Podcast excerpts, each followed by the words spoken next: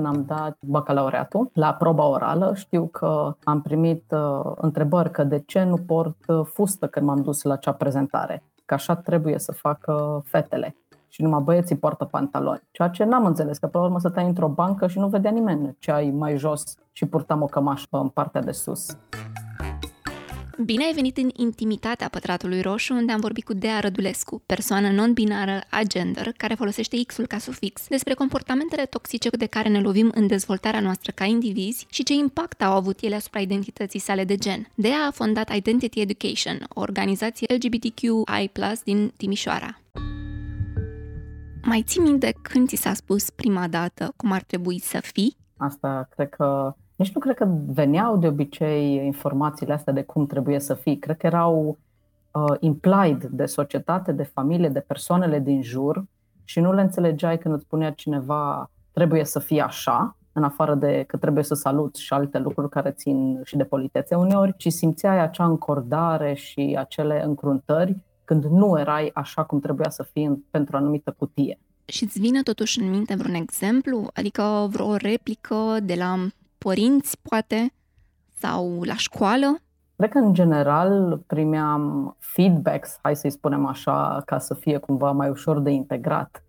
Feedback legat de expresia mea, de cum mă îmbrăcam, de cum uh, arătam, de cum, dacă învățam sau nu învățam, sau cum mă prezentam în general în exterior tuturor persoanelor. Părinții mei și-au dorit foarte mult să le urmez exemplu și să fiu cu minte să nu ies foarte mult din tipare sau să nu ies foarte mult în evidență, pentru că ei și vin dintr-o perioadă în care ieșitul în evidență nu era întotdeauna un lucru de bine, era chiar periculos să faci asta și întotdeauna mă avertizau că nu e bine să ieși în față sau să ieși în evidență pentru că alții pot să te atace, pot să te rănească și nu e, nu e safe să faci asta. Și trebuie să te uiți cu atenție la regulile din jur și să le urmezi în funcție de contextul în care ești. Asta era așa o așteptare pe care am simțit-o. Nu mi amintesc exact dacă au formulat-o părinții mei așa, dar a fost ceva ce am simțit întotdeauna când am crescut. Îmi amintesc că diriginta din, și asta e așa putere, diriginta din clasele 5-8 era foarte, trebuie să fie fetele așa, așa trebuie să poarte fetele, așa trebuie să se comporte, inclusiv când am dat bacalaureatul la proba orală, știu că am primit uh, întrebări că de ce nu port uh, fustă când m-am dus la acea prezentare, că așa trebuie să facă fetele și numai băieții poartă pantaloni. Ceea ce n-am înțeles, că pe urmă stăteai într-o bancă și nu vedea nimeni ce ai mai jos și purtam o cămașă în partea de sus. Dar cred că erau așa aceste tipare și aceste stereotipuri în care trebuia întotdeauna să ne încadrăm într-un fel sau altul. Și mai sunt persoane care și de acum, de vârsta mea, chiar cred că anul trecut, m-a întrebat cineva că de ce nu mă încadrez în un anumit stereotip și culmea eram la o nuntă. Deci era vorba de cum m-am îmbrăcat pentru acea nuntă și de ce m-am îmbrăcat așa, pentru că nu este potrivit pentru genul cu care acea persoană mă identifica atunci nu este potrivit și nu așa se face. Asta e un exemplu mai recent. Din copilărie, cred că e în general sentimentul că așa cum mă exprimam eu sau cum doream să mă exprim eu, nu era, nu era de bine. Și cum te exprimai tu? Am avut întotdeauna ceea ce acum mai spun expresie de gen mai masculină. Dacă ar fi să o încadrăm așa în această binară masculin și feminin. Nu eram uh, la fel de interesat X de machiaj, de rochi, de feminitate în sensul de păr lung sau cum era atunci văzută sau poate e și în continuare acum în gândirea asta binară. Nu mă implicam foarte mult social în discuții, în clase, pentru că nu simțeam că am cu ce să contribui la anumite discuții, nu simțeam că experiențele noastre sunt similare și atunci nu evitam foarte mult să mă exprim, să spun propria mea părere și mergeam așa o lungă perioadă de timp, mergeam cu grupul, cu toată lumea, pentru că încercam să-mi găsesc mie niște expresii, niște cuvinte, ceva care în exterior să semene cu ce simt eu în interior. Și n-am găsit, adică n-am găsit foarte mulți ani.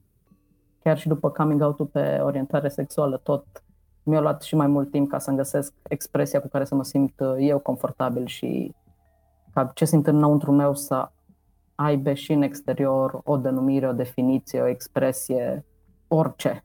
Să simt că am găsit ceva care să, ca să descrie ceea ce simt eu în interiorul meu și ceea ce simțeam dintotdeauna. Bine ai venit la Pătratul Roșu de ea. Mulțumesc! Apropo de perioada aceea a liceului, cum vedeai celelalte persoane din jur? Cum încadrai, de fapt, feminitatea și masculinitatea? Cred că foarte mult timp cunoșteam doar masculin și feminin. Fată, băiat, femeie, bărbat. Era o limită clară, era, existau doar aceste două. Nu putea să fie o combinație între, de exemplu, eu ca și fată să am părul scurt, pentru că totuși sunt fată, părul scurt este la băieți.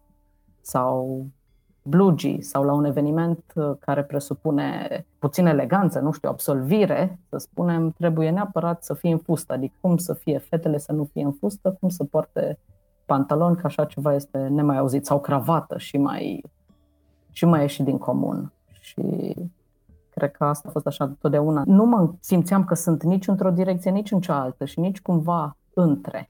Pentru că mult timp am, am, m-am întrebat ce înseamnă să combine aceste și masculinul și femininul. Adică dacă nu mă simt că mă încadrez în nicio parte, nici mai spre masculin, nici mai spre feminin, hai să vedem ce înseamnă asta pentru mine să le combin pe cele două. Care sunt lucrurile de expresie de gen, care sunt lucrurile de rol cu care mă simt în largul meu din ambele genuri. Pentru că atunci ori erai masculin, ori erai feminin, ori erai fată, ori erai băiat. Ca întotdeauna asta lucru a fost dat de către biologie și mă obligau într-un fel să, să merg în direcția de feminin, cu ce fac fetele, cum sunt fetele și când nu mă încadram acolo, ieșeam în evidență. Era exact de ce m-au avertizat ai mei că ieșitul în evidență nu face bine pentru suflet și minte și nu făcea bine, pentru că a venit cu foarte mult bullying, pentru că nu mă încadram în ceea ce era de așteptat de la mine, după numele meu sau după sexul biologic și venea cu mult bullying, cu glume, cu întrebări, cu porecle, poreclele au fost cele mai intense și glumele așa ostentative de dar hai că noi nu mai glumim. Zic, înțeleg, dar și glumele poate să rănească.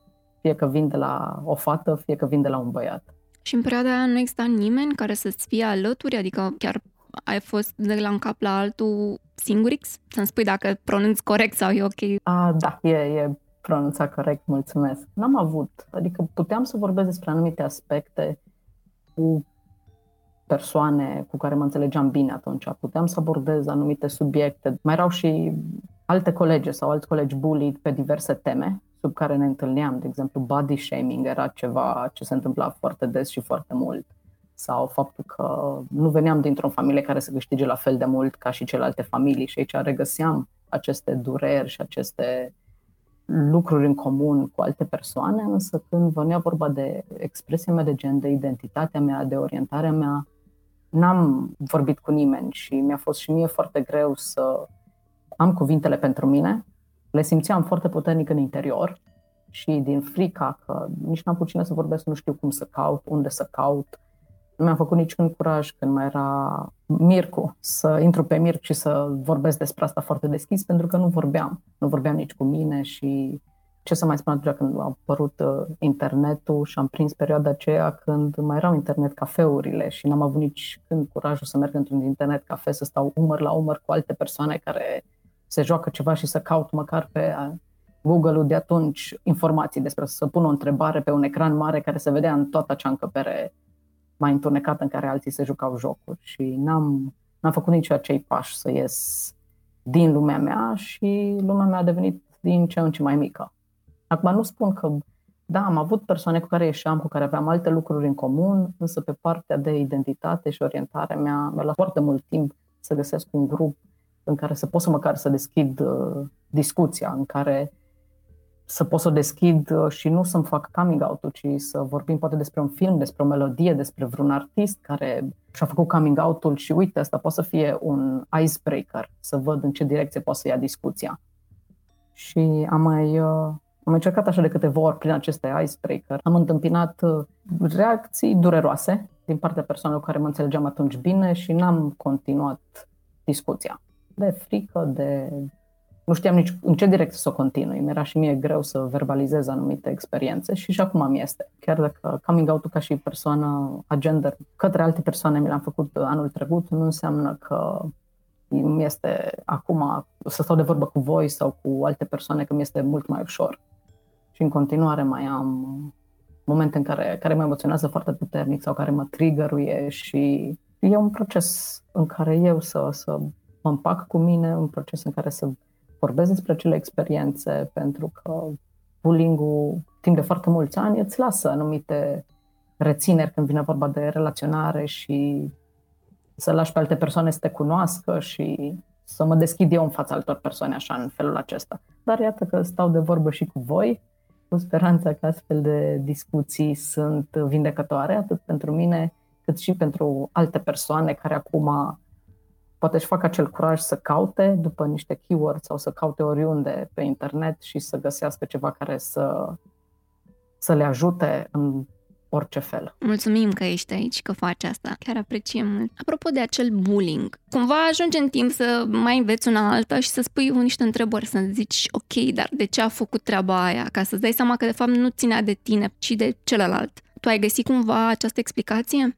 Cred că cu siguranță bullying-ul vine și din faptul că suntem așa de prinși, cred că uneori în niște standarde și așteptări pe care le avem de la noi înșine și de la alte persoane, și orice iasă din acel standard, din acea cutie în care suntem, e, e diferit. Nu înțelegem, nu vrem să înțelegem, nu punem întrebări și direct judecăm pentru că este diferit, necunoscut sau în orice alt fel. Și toate standardele astea sunt rigide, sunt fixe, nu oferă spațiu de învățare, de creștere, de înțelegere a celelalte persoane și cred că de acolo vine și această reacție direct. Nu cunosc, nu vreau să cunosc, eu sunt bine aici unde sunt, că mi este confortabil în această cutie pe care eu mi-am construit-o văzând la alții sau efectiv așa, așa am ajuns în ea.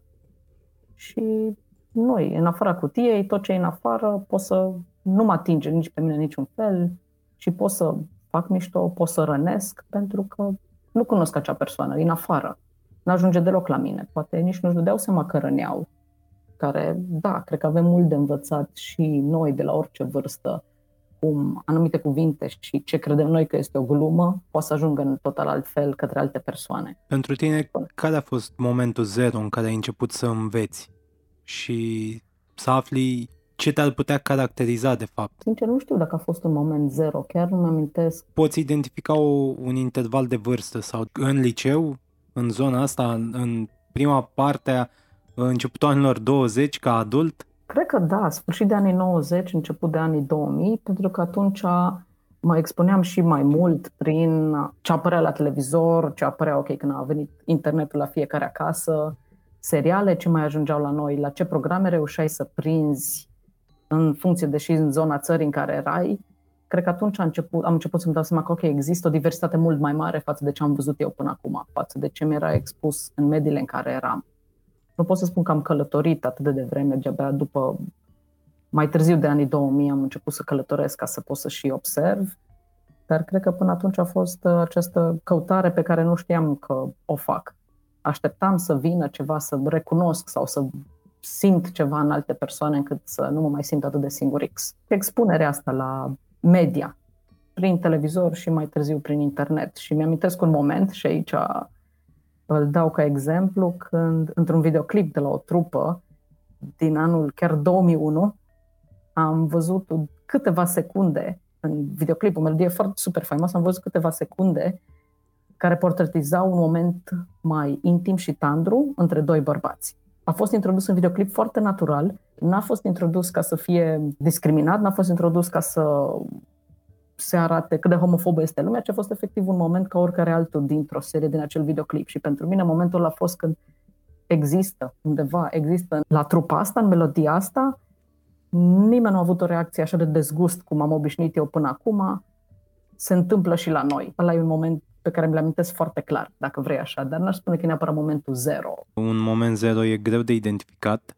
în special în uh, perioada asta să zicem, perioadă de 10 ani, 95-2005, destul de tulbure per total. Pe mine mă interesa să menționezi tu câteva momente sau aceste căutări ca alți oameni să-și dea seama că informația poate veni în orice moment. Cum tu spuneai de asta cu videoclipul. Uite, îți pun o întrebare mai personală. Dacă toți elevii de liceu ar vedea DAX, cu ce idee ai vrea să rămână din această creație? Wow! cred că procesul de a face liniște cu tine însuți și de a te înțelege și mai ales a înțelege și a fi alături de persoana din adolescență. Adică cred că pentru mine asta a fost așa momente când mi-am dat seama că cumva să merg cu mine un pic înapoi în trecut și să fiu alături de persoane din adolescență.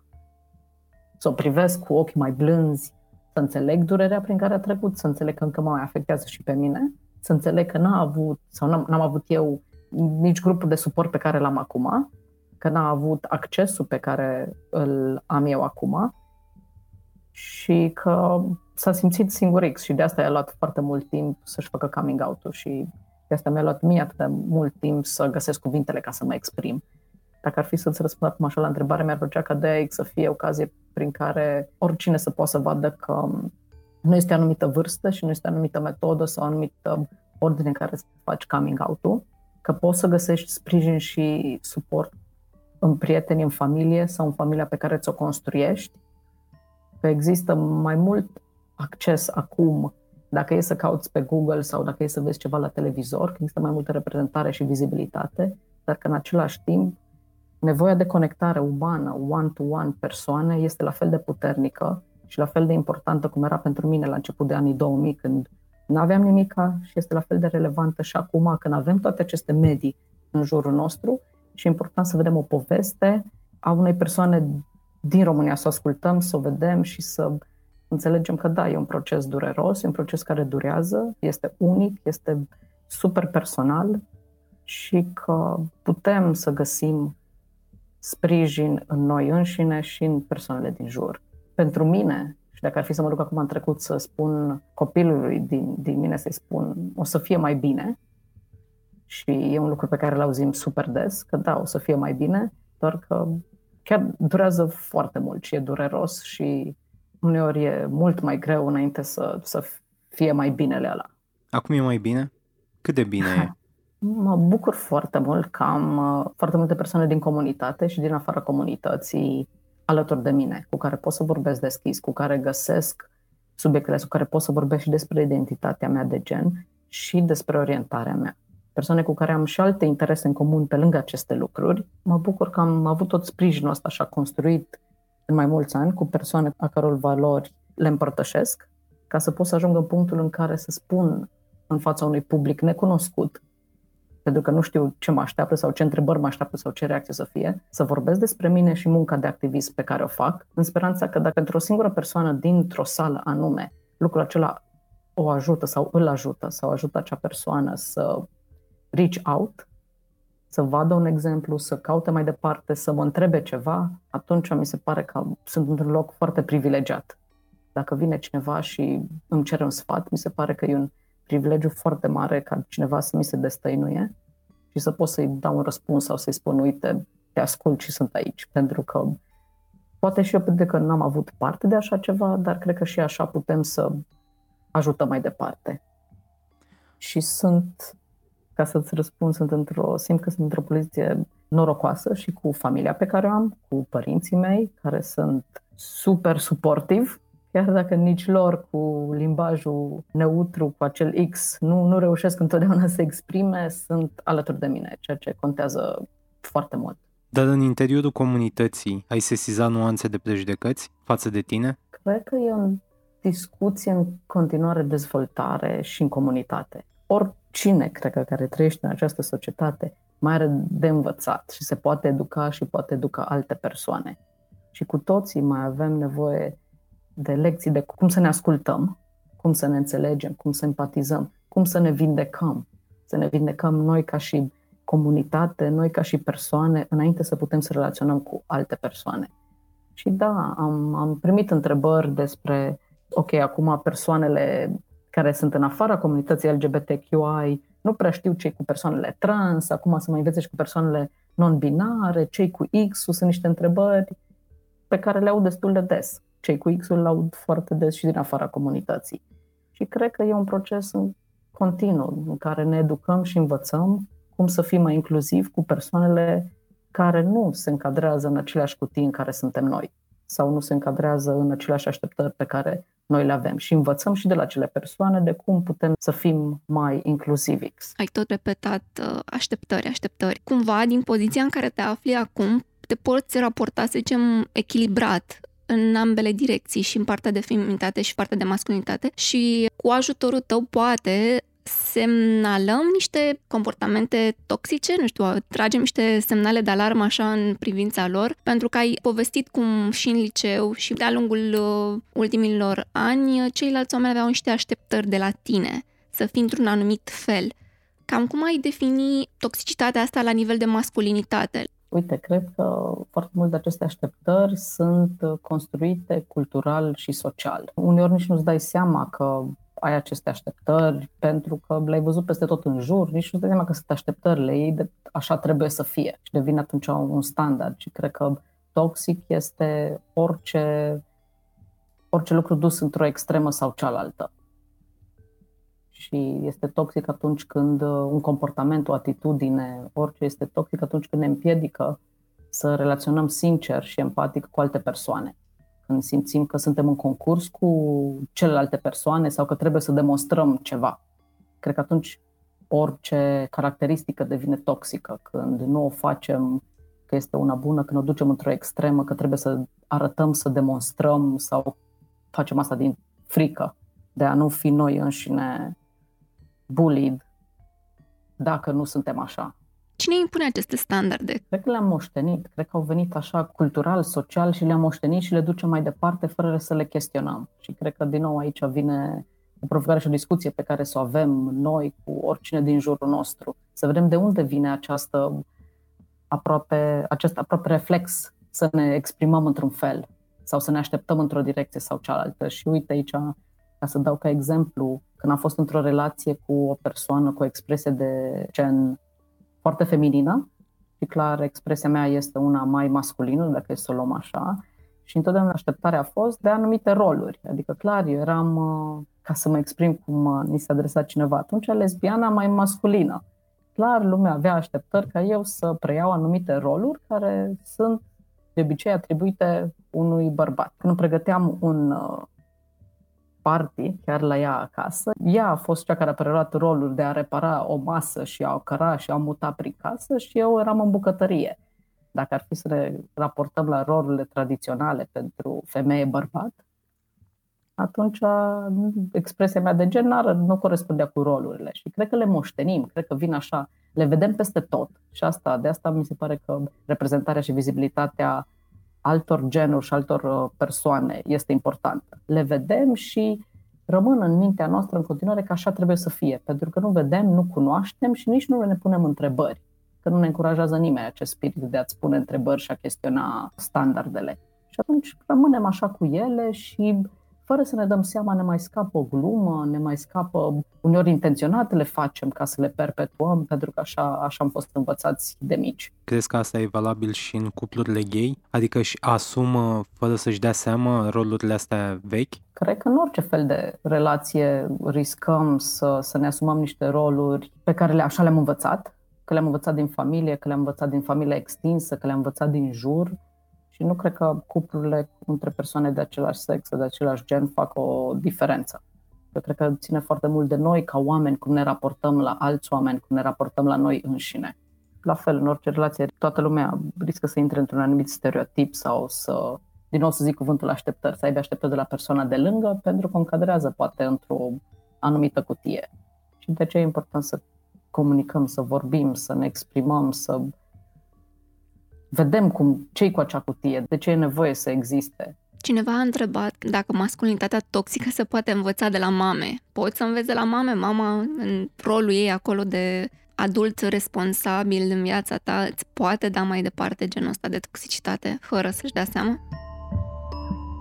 Cred că da. Adică cred că aceste roluri sunt perpetuate de către toată lumea. Și nu cred că masculinitatea toxică vine numai că vezi acest exemplu poate într-un părinte masculin, în tată, în bunic, în unchi, frate, verișorul de undeva și că orice ține de feminitate vezi numai în uh, persoanele de gen feminin din familie sau așa mai departe. Cred că le perpetuăm așa în general în sine, ca familie, în relaționări, în grupuri. Nu cred că nu înveți de la cineva anume și doar cineva poate să-ți transmită asta. Și dacă tot ce vezi este un grup mic și care nu este divers, care nu este deschis, în care aceste roluri sunt perpetuate, fie către mamă, către tată, că până la urmă N-aș dori să intru în exemplu că da, ok, toți tații riscă să fie ok cu masculinitate toxică și să transmit asta mai departe, pentru că n-aș vrea să generalizez. Dar cred că faptul că nu ieșim un pic din bula noastră, nu ieșim din cutiile în care suntem și atunci când ieșim, nu ieșim cu gândurile întotdeauna, hai să cunosc, hai să mă educ pe mine, ci ieșim să facem rău, să facem mișto, să glumim. Intențiile noastre când cunoaștem o altă persoană, din orice motiv, nu sunt întotdeauna hai să înțeleg sau hai să fiu om și să văd eu de ale mele și persoana cealaltă de ale sale. Judecăm destul de mult, vizual mai da. ales. A, da, asta cu siguranță. Tu ce cutii mai ai? Care mai sunt prejudecățile tale? Mă aflu des în situația în care mi este cunoscut rolul că educ și încerc să educ și să mă educ pe mine dar în același timp să stau de vorbă cu persoane care nu fac parte din comunitatea LGBTQI, să îi fac mai înțelegători, mai deschiși, mai empatici, mai informați cu privire la nevoile comunității, la lucrurile specifice, la cum să fim mai inclusivi. Și mă regăsesc de multe ori în, în situația în care persoane pe care nu le cunosc deloc mă surprind de bine cu cât de, de fapt, knowledgeable sunt. Că totuși cunosc persoane din comunitate, deși aș fi pus într-o cutie în care ok, persoana asta poate nu a avut acces, poate nu a avut ocazie, poate nu-și dorește, hai să stau de vorbă. Și atunci când mă surprind, îmi dau seama că a fost o prejudecată de-a mea, în care am presupus că acea persoană nu știe sau nu s-a documentat destul. Și asta e un, totuși, cred că e o situație în care, de bine în care mă aflu. Sunt persoane care mă surprind într-un mod plăcut. În același timp este o lecție pentru mine ca să nu presupun de toate celelalte persoane, ci să stau de vorbă și să le înțeleg înainte să plec cu gândirea, ok, persoana asta nu știe, va trebui eu să-i spun și să-mi fac coming out sau să îi povestesc mai multe. Crezi că um, admirația oamenilor din jur poate accentua genul ăsta de comportament toxic? Adică în momentul în care ceilalți vin și te bat pe umăr și zic nu spun de fapt nimic, că poate și asta prin simplu fapt că nu spun nimic e o susținere? Când uh, primeam o poreclă sau se făcea o glumă pe seama mea, toată lumea râdea și zâmbea și se uita spre mine și atunci mi-era clar că era o, o glumă de care eu nu m-am prins, era o glumă pe seama mea pe care toată lumea o aproba și o încuraja și atunci persoana care a făcut glumă s-a simțit și mai încurajată să continue sau să repete această glumă și acest comportament. Da, cred că asta încurajează, adică orice comportament, chiar dacă nu, nu spui tu acele cuvinte, chiar dacă îți spui, eu doar am râs, era o glumă, hai că știm că e rău, dar hai că a glumit. Și ăsta este un comportament care încurajează orice formă de bullying. Și persoanele care pot să acționeze și nu acționează, cred că așa este o formă de nu neapărat de a încuraja poate acel comportament, ci a lăsa spațiu în care acel comportament să se extindă. A nu îți spune și tu părerea, dacă nu ești de acord, este un fel să, să lași și mai mult spațiu pentru cineva cu care nu ești de acord să se exprime. E nevoie de, de destul de mult curaj și informații și stare de spirit pe moment ca să chestionezi, ca să vii cu un răspuns. Uneori nu dorești tu să te expui la forme de bullying sau discriminare și cred că aici mai e și noi să lucrăm. Uite o întâmplare de anul trecut, când eu început să vorbesc uh, persoanelor din jurul meu foarte apropiate despre identitatea mea de gen, să fac coming out ca și persoana gender, au participat la un match de fotbal. Două echipe feminine, jucau pe un teren în aer liber într-un oraș de lângă Timișoara. Și echipa cu care țineam și eu câștiga, era chiar foarte în avans față de cealaltă echipă. Și am dat din tribune, galeria care susținea echipa oricum câștigătoare, a început să glumească pe seama jucătoarelor din cealaltă echipă. Echipă care oricum pierdea, care era la sfârșitul meciului și încă mai juca puternic și tare, adică persoane care au continuat să joace totuși un meci de fotbal, un teren, era soare, era cald, e totuși nevoie de curaj și de forță ca să, ca să joci fotbal sau așa văd eu. Și au început să le misgenderuie, să le vorbească urât, să strige la ele, cu glume transfobe, homofobe, rasiste chiar. Și am recunoscut glumele alea pentru că s-au făcut și pe seama mea, uite, acum 20 de ani.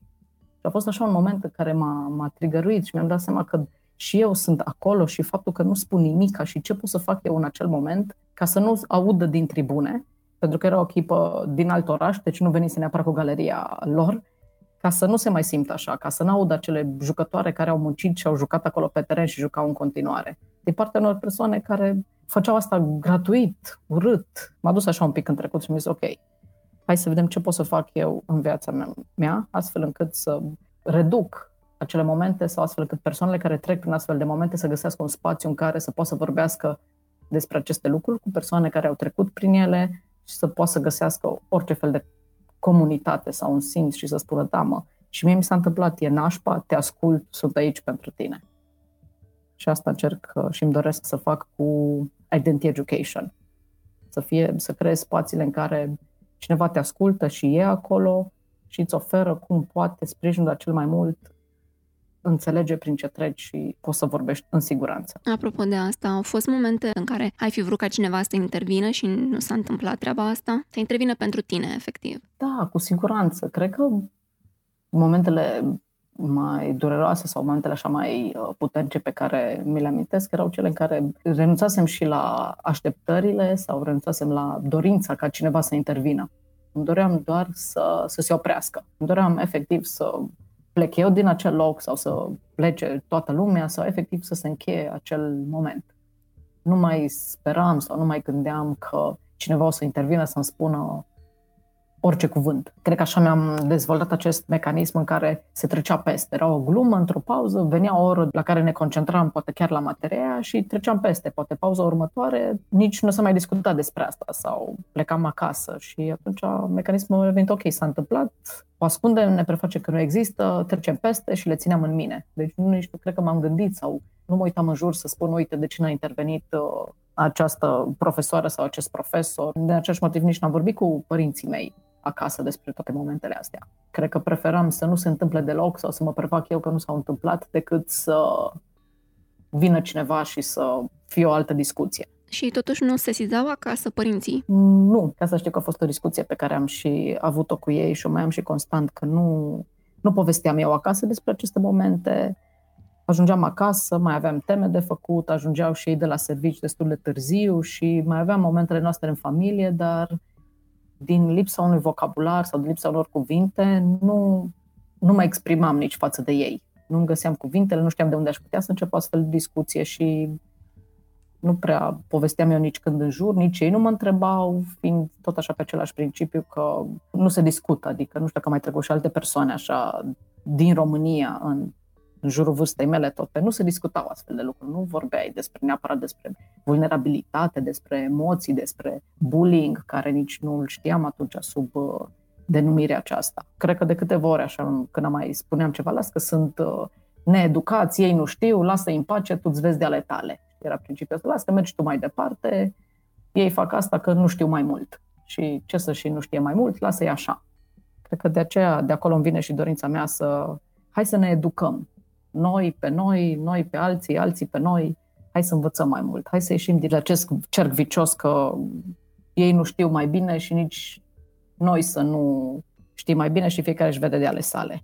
Țin minte că în uh, liceu aveam niște profi care tindeau să facă niște glume proaste pe seama felului în care mă prezentam. Mie îmi plăcea foarte mult să mă colorez în păr. Și uh, aveam câțiva care simțeau nevoia mereu să facă un comentariu. Nimeni nu le cerea, dar ei simțeau nevoia să facă treaba asta. Și ai spus că n-au intervenit nici măcar profesori în cazul tău, dar au fost situații în care au continuat și bullying-ul? Da, mi-amintesc așa on point comentarii sau profesori sau profesoare care la fel aveau, poate nu cu aceeași violență verbală sau cu aceleași uh, glume atât de direcționate către mine, dar da, întotdeauna mai erau comentariile de cum, cine cum se îmbrăca, cum își prindea sau ținea cineva părul, de alte comportamente în clasă, în afara clasei și îmi amintesc aici cu drag de o profesoară din școală generală, în, înainte de liceu de limba engleză, care la fel avea tot așa expresii de gen mai masculină, știu că și de ea se făcea mișto. De către elevi, alți profesori comentau, dar întotdeauna m-am văzut și am zis ok. Și pentru că îmi plăcea limba engleză foarte mult, îmi plăcea și de ea cum preda și cred că așa mi-a rămas în minte că, uite, părea că nu interesa. Părea că își vedea de ale sale, venea, preda, că treceau aceste glume sau că ce se mai făceau pe lângă ea și că, uite, este om adult cu viața și cariera sa și că pot să am și eu un viitor în ciuda expresiei de gen și în ciuda tot ce trec acum, la fel, o carieră, îmi văd de viața mea, părea să nu o afecteze aceste discuții. Nu știu cât de conștientă sau nu era de acele, n-am păstrat legătura, dar a fost așa un motiv că, uite, adulții fac și ei de alți adulți mișto la fel de rău cum fac și elevii și la ce să mă mai aștept atunci. Cred că așteptăm doar să încheie orice, cum ar fi perioada asta și poate să vină una mai bună. Cineva a întrebat între ascultători ce ai putea face când cineva din preajmă manifestă în genul ăsta de toxicitate? Fix ce ai descris și la nivel de adulți și la nivel de minori. Care e reacția? Că până acum ai spus mereu chestia asta, că treci peste, treci peste și încerci să educi. Care ar mai putea fi, nu știu, o altă soluție? Acum, cu siguranță, atitudinea mea n-ar fi să trec peste așa, cu siguranță aș chestiona, pentru că sunt eu într-un loc cu viața mea și cu identitatea mea și cu tot ce am construit în jur în care mă simt mai sigur X pe mine, să pot să vorbesc despre lucrurile astea, în care pot să comunic, care pot să fiu super sincer X, în care nu mai mi este frică. Nu mai mi este frică de celelalte persoane sau de ce ar putea să spună sau că poate să-mi facă rău. Și cred că atunci, pentru persoanele care văd astfel de situații, să vadă dacă sunt într-o poziție ei cu ei înșiși în care poate să duc o discuție. Pentru că întotdeauna când stai de vorbă cu orice fel de bully, te consumă cu o persoană care este rău intenționată, o persoană care discriminează, te consumă și pe tine. Chiar dacă dorești să o contrazici sau dorești să faci situația, să aplanezi situația, să o faci mai bine, să aperi pe cineva, te consumă și pe tine. Și cred că e important să ne dăm seama dacă avem acea energie și putere noi, să facem în acel moment când se întâmplă acest lucru. Să acționăm în acel moment, să schimbăm șirul, să întrerupem acea discuție, să o întrerupem și să contrazicem persoana, să stăm de vorbă sau să luăm deoparte persoana care este victimă sau persoana care, care îi se face rău și să o luăm deoparte și să o scoatem din acel mediu sau să ieșim noi din acel mediu și să spunem, uite, hai să vorbim sau uite aici ce pot să-ți recomand. Înțeleg că ce ai trecut prin asta, uite, dacă îmi dai voie, pot să-ți recomand organizație sau un grup sau o discuție sau orice care e o altă perspectivă care să te ajute. Și la fel, dacă dorim să intrăm într-o astfel de discuție, să și vedem cu cine stăm de vorbă și cum stăm de vorbă, pentru că dacă e o discuție de genul acesta undeva online, cu siguranță aceea nu se rezolvă online. Că de câte ori uh, am reușit totuși să schimbăm păreri sau să deschidem minți pe Facebook sau Instagram sau unde se mai poartă discuții. Cred că să ne dăm seama de contextul în care se întâmplă și cum putem să folosim intențiile pe care le avem și informațiile pe care le avem să ajutăm acea situație. Mai ales că pe internet sunt foarte mulți curajoși când vine vorba de discursul ăsta motivat de ură și uh, discriminatoriu. Din fericire, sau cel puțin așa sper eu, că ăștia care sunt atât de curajoși în online nu ajung să fie și curajoși în uh, viața reală, în anumite contexte. Tu ai simțit vreodată că ești în pericol pentru ceea ce ești? Da, cred că mi-a fost uh, de multe ori frică și pe stradă și era acea frică în care evitam efectiv, când vedeam grupuri mai mari care se uitau spre mine sau simțeam acele priviri și le vedeam, le evitam complet. Traversam pe partea cealaltă. Acum, și când le simt și când le văd sau când îmi dau seama că cineva se uită din cap până în picioare la mine încercând să-și dea seama sunt fată sau sunt băiat sau ce sunt sau ce cu mine și cum își răspund și mai aud vorbe și discuții în urma mea și acum trec efectiv prin ele pentru că sunt eu, mai bine eu cu mine însumi și de asta mă bucur. Dar și eu sper că persoanele care sunt atât de agresive online, sper că nu sunt atât de agresive și offline. Însă asta spun că sper pentru că îmi dau seama că atunci când nu vin cu un răspuns, când nu întâlnesc o altă perspectivă, când uh, tind să creadă că au dreptul să facă acest lucru, să vorbească sau poate să facă mai mult, să facă rău cuiva și în mediul offline și în viața de zi cu zi, pentru că se simt că nefiind chestionați, nefiind contraziși, în orice fel se simt entitled, că au dreptul să facă asta și în mediul offline. Ca și cum toată lumea e de acord. Și de asta cred că și în mediul online am mai văzut persoane din comunitate care, văzând că numărul de postări negative la adresa unei asociații sau unei situații crește, au, și-au spus hai să venim și noi cu perspective pozitive. Și nu din ideea neapărat de a contrazice persoanele de acolo, pentru că știm cum duc discuțiile, ci de a arăta o altă față a acelei discuții, de a se bucura, de a vedea și mesaje de fericire.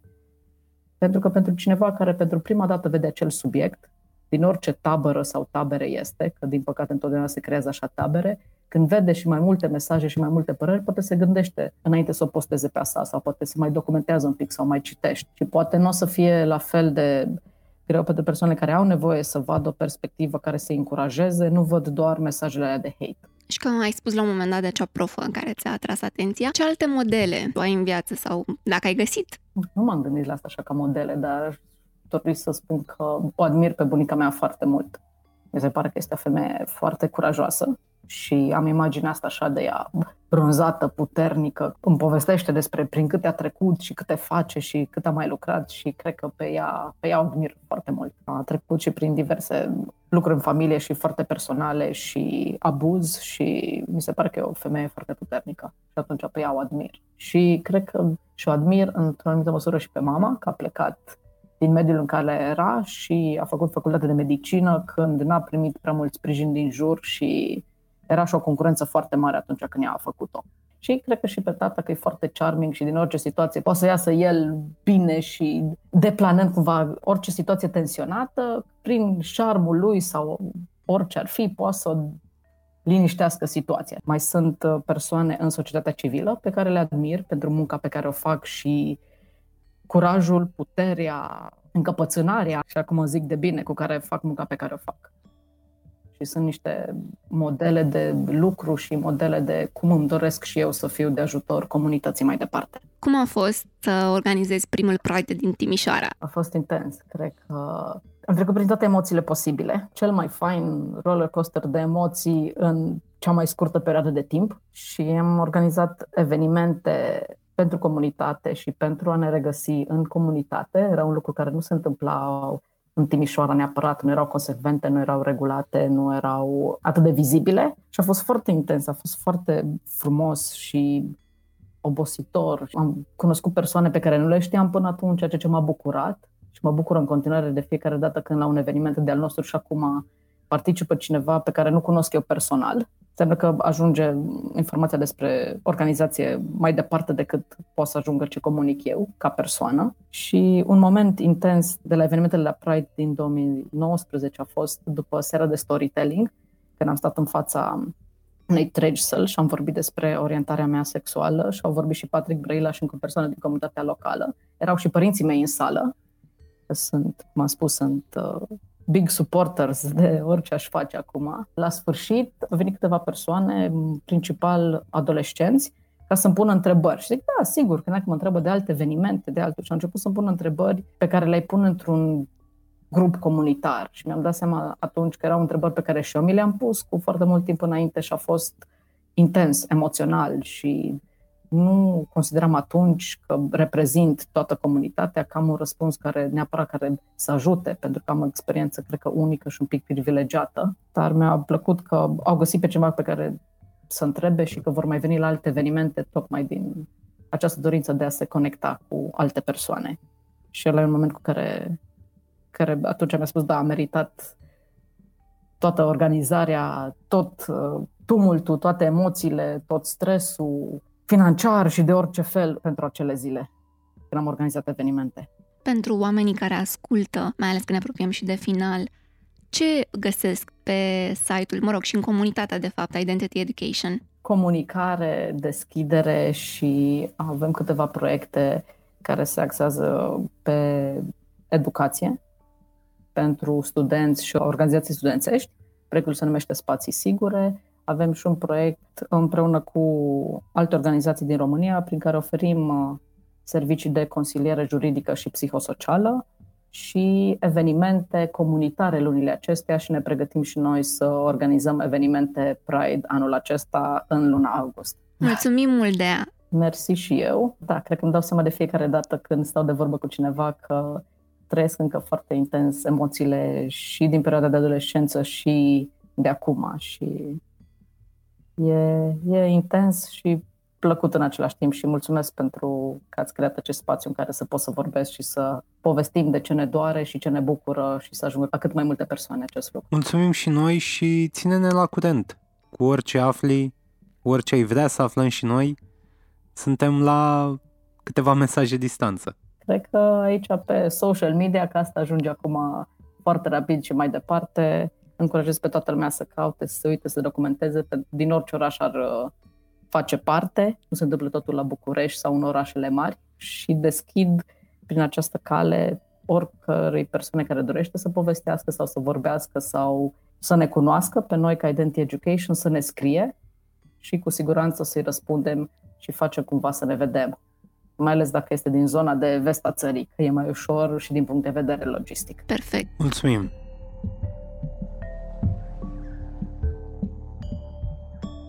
Acest podcast a fost realizat de Dana Alecu și Răzvan Băltărețu. Îți mulțumim că ne-ai fost alături până la final. Fiecare nou episod, Pătratul Roșu, poate fi ascultat pe SoundCloud, Spotify, Apple Podcasts sau orice altă platformă preferi. Totodată, nu uita să ne urmărești pe Facebook și Instagram ca să afli care vor fi următorii noștri invitați și să ne spui ce ai vrea să știi de la ei.